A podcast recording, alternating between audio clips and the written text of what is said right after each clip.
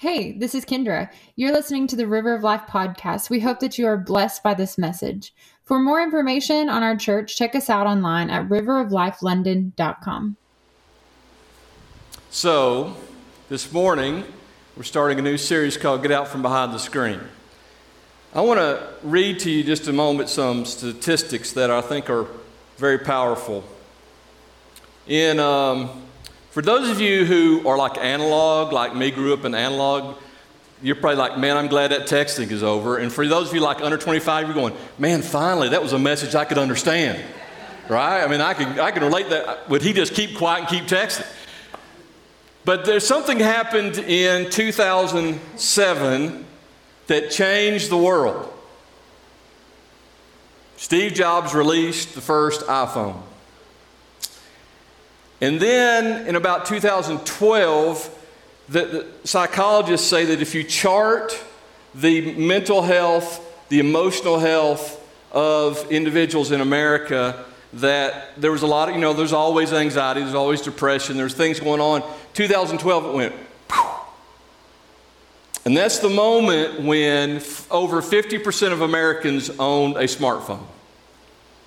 So let me read you some things. In, 2000, in the year 2000, before the digital revolution, our average attention span was 12 seconds, and it's now nine. So I've already lost like 90% of you. Nine seconds is our average attention span. Nine, like a goldfish has more than that, right? Rates of teen depression and suicide have skyrocketed since 2012. Those who spend more time than average on screen activities are more likely to be unhappy. Individuals who spend a lot of time on social media are more likely to feel lonely. The more time spent looking at screens, the more likely to report symptoms of depression. So we have unhappiness, loneliness, depression. Those who spend three hours a day or more on electronic devices are 35% more likely to have a risk factor for suicide. Now, before you start going three hours, there ain't no way I spend three hours on, just wait. The average iPhone user touches their phone 2,617 times a day. Now, you think that's impossible, but as you're scrolling, it's one, two, three, four, five. 2,617, for two and a half hours a day, for a total of 76 sessions a day. So at least 70, the average iPhone user looks at their phone for at least 76 times, and of those 76 times, there's, you know, it's not just opening up that it's spending time on it. The average person spends 705 hours per year on social media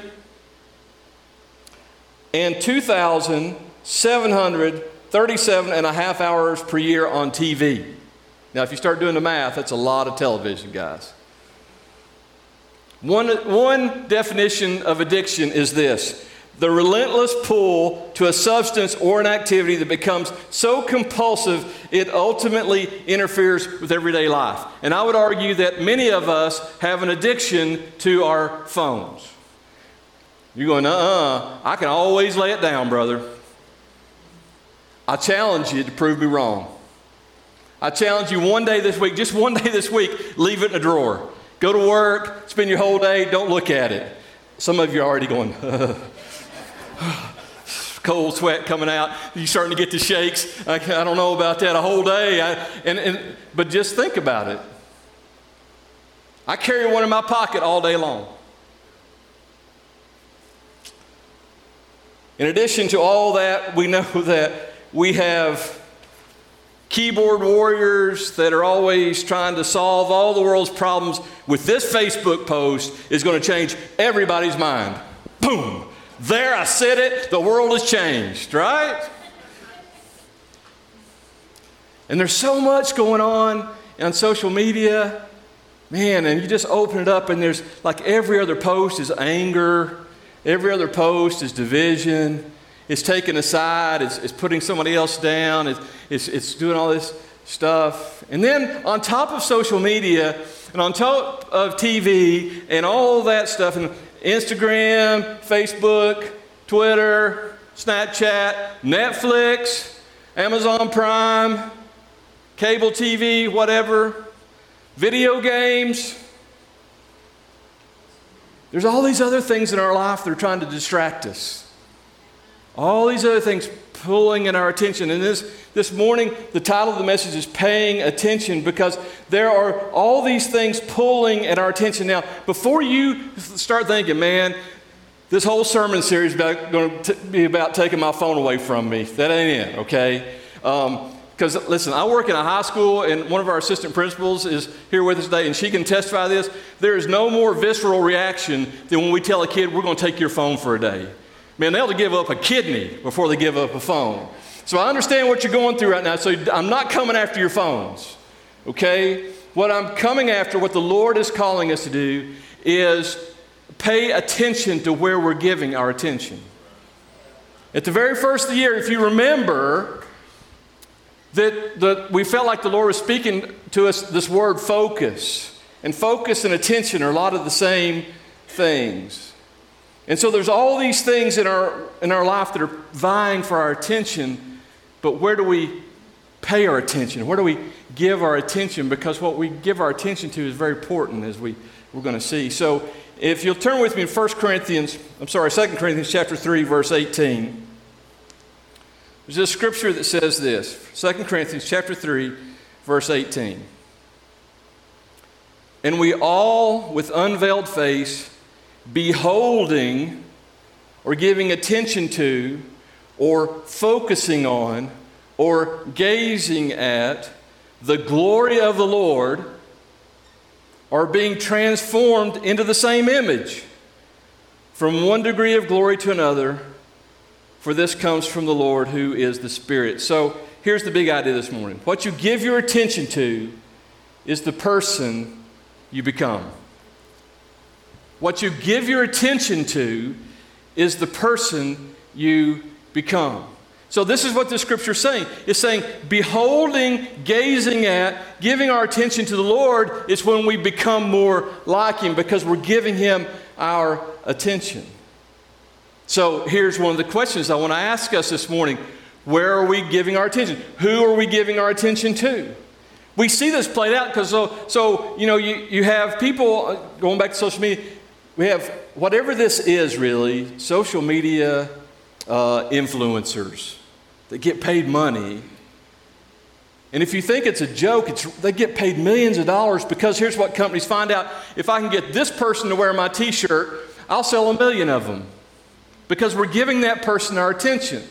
We, we give a, an athlete our attention so much that we want to wear his jersey, or we, we're watching a movie and, and our favorite actor or actress wears something. We got to go out and get it, right? You, you remember um, uh, Pretty Woman? And so Julia Roberts wore this brown dress with white polka dots. For those of you like you're 20 years old, you have no idea I'm talking about. But all of a sudden, every woman in America had a brown dress with white polka dots, right? Because Julia Roberts wore the dress. And so what we're giving our attention to, so we become that way. And so, listen, guys, that's why another reason, we talked a little bit about this last week, it's another reason why we don't want to hold grudges. Here's why. Because if we're giving our attention to the person who has hurt us, guess who we become like? If we're giving that person our attention and we're giving that person our focus, we end up becoming just like the person that we don't want to be like. So, who's who are you giving your attention to? See, attention is a lot like currency. And what I mean by that is, we walk in a store and you've got 20 bucks. You decide what's valuable to you. You decide what you're going to spend the 20 bucks on. There's all kinds of things in the store, but you know what you want. Attention is places value on a person or a thing. And here's what I mean by that. So, guys, fourth quarter of the football game, it's close game. The game's tied. Your team has the ball. They're coming down the field. They're in the red zone, and your wife comes in and says, I'd really like to talk about something that happened at work today. In that moment, you decide what's important. And if you think you can go like, I'll have an eye on her and eye on the game, that does not work. Or if you're cooking supper and you know that dinner needs to be ready by, you know, five o'clock, whatever, and your child comes in and says, Mom, at school, I'm going to tell you what this drama happened. This girl said this. And uh, in that moment, you decide what's more valuable. Whoever you or whatever you give your attention to is what's most valuable in your life. And it's a moment by moment thing. And so, all these things that are vying for our attention, all these things that are coming against us and trying to get us to look at it and, and to pay our attention to them, are competing with the things that are really important in our lives. So, what are you paying attention to? There, there's a poet named Mary Oliver that said this. She said that attention is the beginning of devotion or it's the beginning of worship. So, whatever I give my attention to is going to turn into worship. Now, you're thinking, I don't worship my phone, I don't worship the TV. Just take a quick inventory. How much time have you spent this week on your phone or on your TV, and how much time have you spent with the Lord? Don't answer, don't say it out loud. And sometimes do we find, do you ever find this? Because this is true. I'll sit down to spend time with the Lord, and I've said, okay, I got this hour, and my mind's going, it's all over the place, what I got to do tomorrow, what's happening over here, what's happening. And, and, and you know why? Because the muscle memory of our mind has been trained to be scrolling and looking and going from this to this and, and flashing lights and things moving. And, and it takes us sometimes a while to settle down into just focusing on the Lord. So we have all these things that are competing with our attention. Some of them realistically demand our attention. So if you've got a, a three month old, that guy or girl is going to demand your attention, and you have to give them your attention. You, you can't say, I'll, I'll see you tomorrow, right?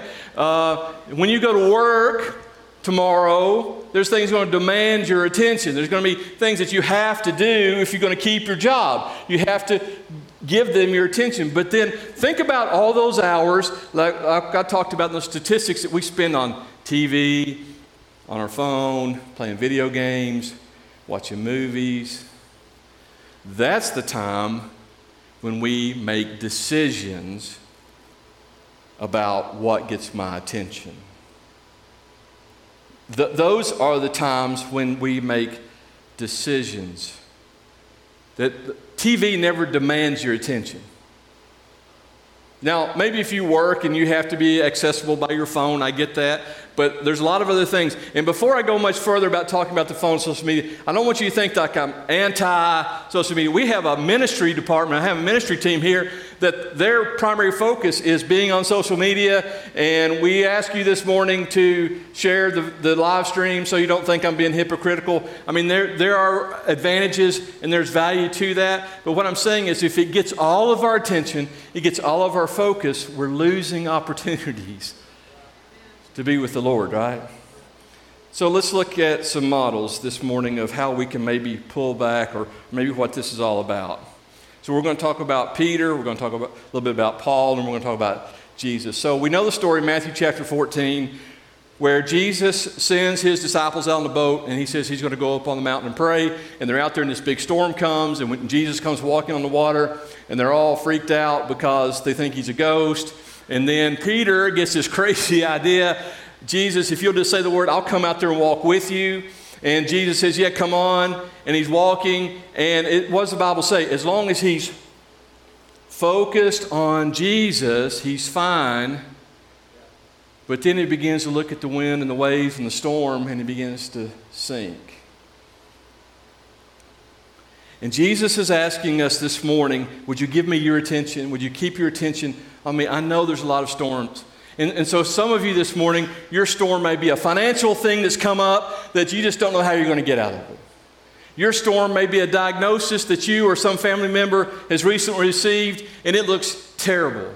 Maybe you're consumed with COVID. Maybe you're consumed with what's going on in Washington or Frankfort or all these other things. And there's all this storm that's brewing. And here's what Jesus teaches us through this He wasn't really teaching us how to walk on. Any of y'all ever walked on water? Man, if you did, I was just going to step down and let you come right up here. So the point wasn't that He wanted us to learn how to walk on water, He was teaching us focus on me regardless of what's going on in your life. Because if we get so consumed with this and so consumed with this, and we're not giving Jesus our attention, we're going to sink. That's the message of that story. But as long as we keep our focus on Jesus, regardless of what's going on in our life, we're going to be fine, and Jesus is going to see us through this. Paul wrote in Hebrews chapter 12, he said, Keep your eyes on Jesus, the author and the finisher of our faith. He's telling us the way that you finish, the way that you finish strong, the way you get to the finish line, the way that you throw off all those things that are bothering you is you focus on Jesus. Don't look at the problem. So many times we're so, more, so much more focused on the problem than we are Jesus, who is the answer to the problem. And Satan wants us to spend all of our time thinking about, meditating on, worrying about the problem, worrying about the storm, worrying about the thing that's so bad when Jesus said, just keep your eyes on me, right? Keep your eyes on me. So, Jesus in Luke chapter 5, it says this that he often, or he withdrew often to the lonely places to pray. Now, Jesus didn't have social media to deal with, but he had crowds. So let's go back to Matthew chapter 14, the story about Peter. So there, right before that, Jesus says Jesus found out about his cousin John the Baptist being beheaded, and he tries to go away to a quiet place by himself, but the crowds won't let him. They keep following. So he ends up feeding like 15,000 people with uh, a, like a little fish dinner. Little boy has some fish, has some loaves, and he feeds, it says 5,000 men plus their wives and their kids. And so the next morning, what does he do again? He puts the, he puts the disciples on the boat and says, Going, I'm going to go up on a mountain. I'm going to go off to myself in a quiet, lonely place and spend some time with God. And so Jesus is modeling for us that sometimes we need to unplug we need to go analog. S- sometimes we, we need to get away. So let me just, another, I want to throw out another question. When's the last time you really, really unplugged? Went away. Just got to be with the Father. One, of the spiritual disciplines of the church for thousands of years has been silence and solitude. This idea that you need to spend some time regularly alone, away from all the distractions, away from all the noise, away from everything that's pulling at you, and just get alone with God. And we see Jesus do this. Listen, if Jesus had to do it, man, how much more do we have to do it? And so, some of you, that whole idea of getting quiet and getting alone and not having your device or your phone or your TV is a little nerve racking. I, I, I'm old enough to remember what it's like to be bored. Now, if you're like under 25, you have no idea what I'm talking about. I'm talking about driving from London to Daytona Beach with no cell phone, no videos, no iPad, nothing. Just eyes bleeding in the back of the car of a station wagon with the windows rolled down because the air conditioner probably won't get it done, and like 15 hours in the back seat of nothing. So you make up games like the alphabet game. Let's who can find the games on, the, on all the alphabet on the back license plates, or or uh, you know you count Volkswagens. I don't know. Like I'll take blue, you take red. How many bugs can we count? And who gets 50 the first? What whatever. So you guys like you drive from here to Corbin. It's like. And, and you, so, you, you know, whoever's driving goes, Did you see that deer? No. Did you see that over? No. Sometimes it's good just to get quiet and get along with the Lord, and Jesus taught us that. In the book of Luke, it says Jesus withdrew at least nine times. Nine times he withdrew just to get alone. And it seems like from reading through the scriptures, the busier and the crazier his life got, the more often he would withdraw. Said a couple weeks ago or so that if we want really to, to have the results of Jesus, we need to live like Jesus. One of the things that Jesus did was he withdrew. He got alone with his Father, got quiet before the Father. So, so what do we gain from this? What, what do we really gain from getting alone with the Lord? What do we gain from unplugging? What, what do we gain from putting away some of our devices for a little while and just getting alone with God? In Psalms chapter 16, it says this I keep my eyes always on the Lord. So focus, he's given his attention to the Lord.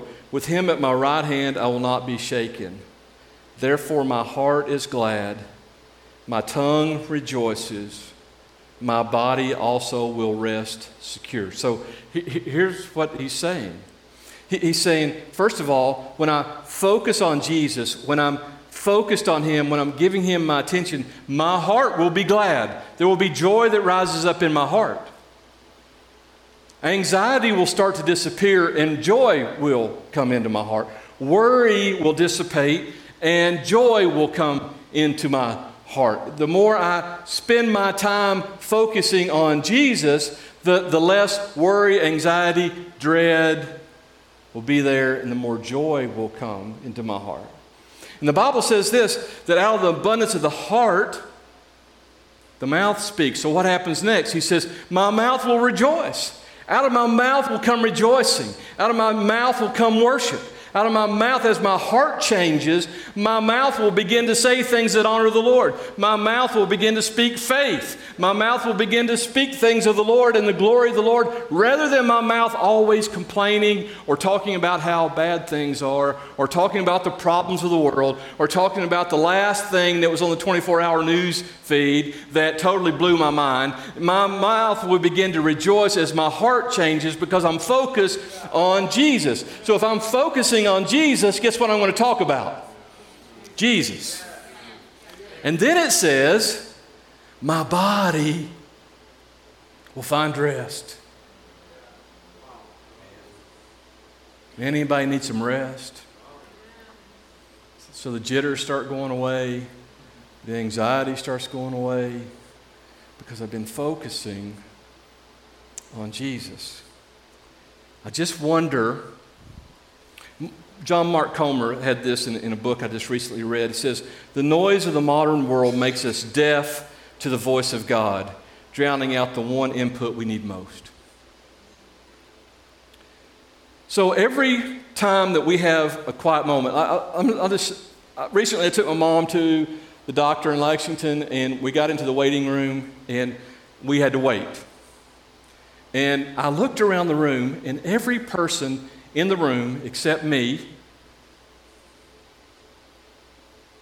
They were, and the only reason I wasn't because I was on like 7% and I wanted to save my battery. Okay? So don't think I was got it all holy. I'm just being honest with you, all right?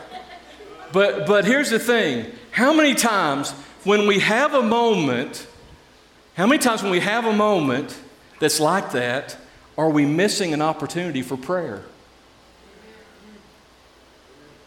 I've got five minutes here while I'm waiting in line at the, at, you know, instead of like, okay, I'm waiting at the bank and line at the drive through, I've got five minutes. Instead of, what if we just start praying?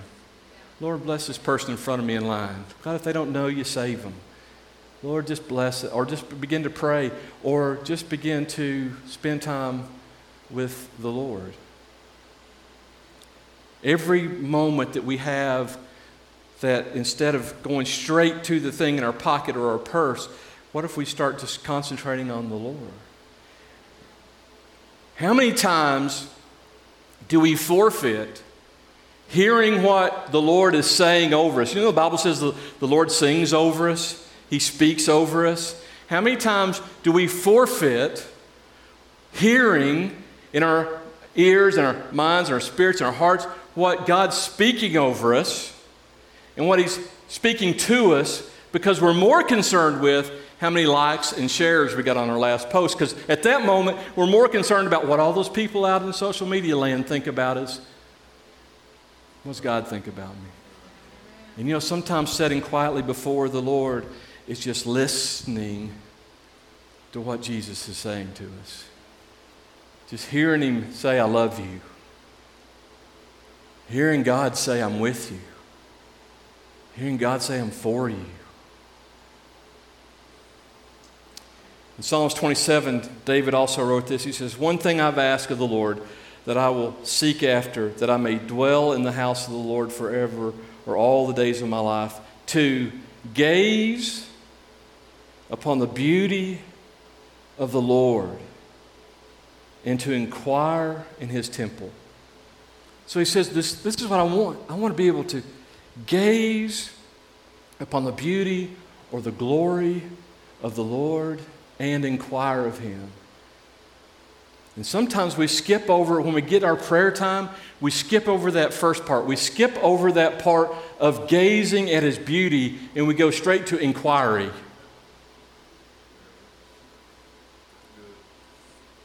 But if we go back to what the first scripture we read in 2 Corinthians is, whatever we gaze at is who we become like. And so maybe if you look at your life, and most of us would say this honestly, I'm not as much like Jesus as I'd like to be. Maybe I need to spend more time gazing at him. Maybe I need to spend more time focusing on him and not the storms around me, not the problems in my life, but I need to focus on him. Maybe I need to quit looking at what so and so is wearing and where so and so is going and what so and so is singing and just say, Jesus, I want to look at you today. Because I want to be like you. I just want to be like you. And so we gaze on him. And so some of you that may sound a little weird. How do I gaze on Jesus? How do I, how do I gaze on? Let's, let's think about Jesus for a moment. You know that, that feeling when you come over the rise and you see the ocean for the first time? It's powerful, it's huge, it's beautiful. That's how we ought to feel when the, we gaze into Jesus. Ever been to the Grand Canyon and you look over it and you go, wow. That's how we ought to feel when we gaze upon Jesus. Someone has a brand new baby. Baby's born. It's like miraculous. Look at this baby. That's how we ought to feel when we gaze at Jesus. And if you don't know how to do that, I, I just, a couple quick pointers. Look, read through some of Revelation. I know there's a lot of scary stuff in there, but there's some great descriptions of God sitting on his throne. There's some great descriptions of Jesus, and just read those and just begin to meditate on what he looks like. Read through the Gospels, and as you read those stories, don't just read through them. Really look at Jesus as what he's doing in those stories, as he's loving on people, as he's healing people, as he's delivering people. Just really gaze on the beauty of that and the power of that and just spend time. And then it says that then the second part, after I gaze upon the Lord, then I begin to inquire. And as we begin to gaze on Him, focus on Him, then we will begin to know Him and become more like Him. And then we can pray from that place rather than just always going to Him about, I need, I need, I need, I need, I need. Right? So we become more like Him. The more time we focus on, the more li- we become like Him. The more we focus on Him, the more we'll be victorious over the winds and waves in our life. Like Peter, right? The, the more we gaze upon Him, the more we'll know how much He loves us. We'll hear His voice speaking over us. The more we gaze upon Him, the more we give Him our attention, the, the stronger we will become in finishing this race that God's called us to against the sin and all the things in our life that's trying to get our attention, will become victorious in that. So just let me encourage you this guy. I'm not telling you to go home, throw your phone away. I'm not telling you to throw your TV out the window. There's probably some good football games on today. I'm just saying, when we have that opportunity to choose, let's think a little bit more about what we're choosing. And think about how much time we're really spending gazing on the beauty and the glory of our Lord. How much time are we getting away and shutting everything out? Turn the radio off, turn TV off. Don't we live in a world where like silence is so uncomfortable? I mean, you're home by yourself, you feel like you got to turn something on just so there's noise. And maybe the Lord's calling us to some time just to withdraw like Jesus did, to spend time with Him. Amen. Would you stand with me?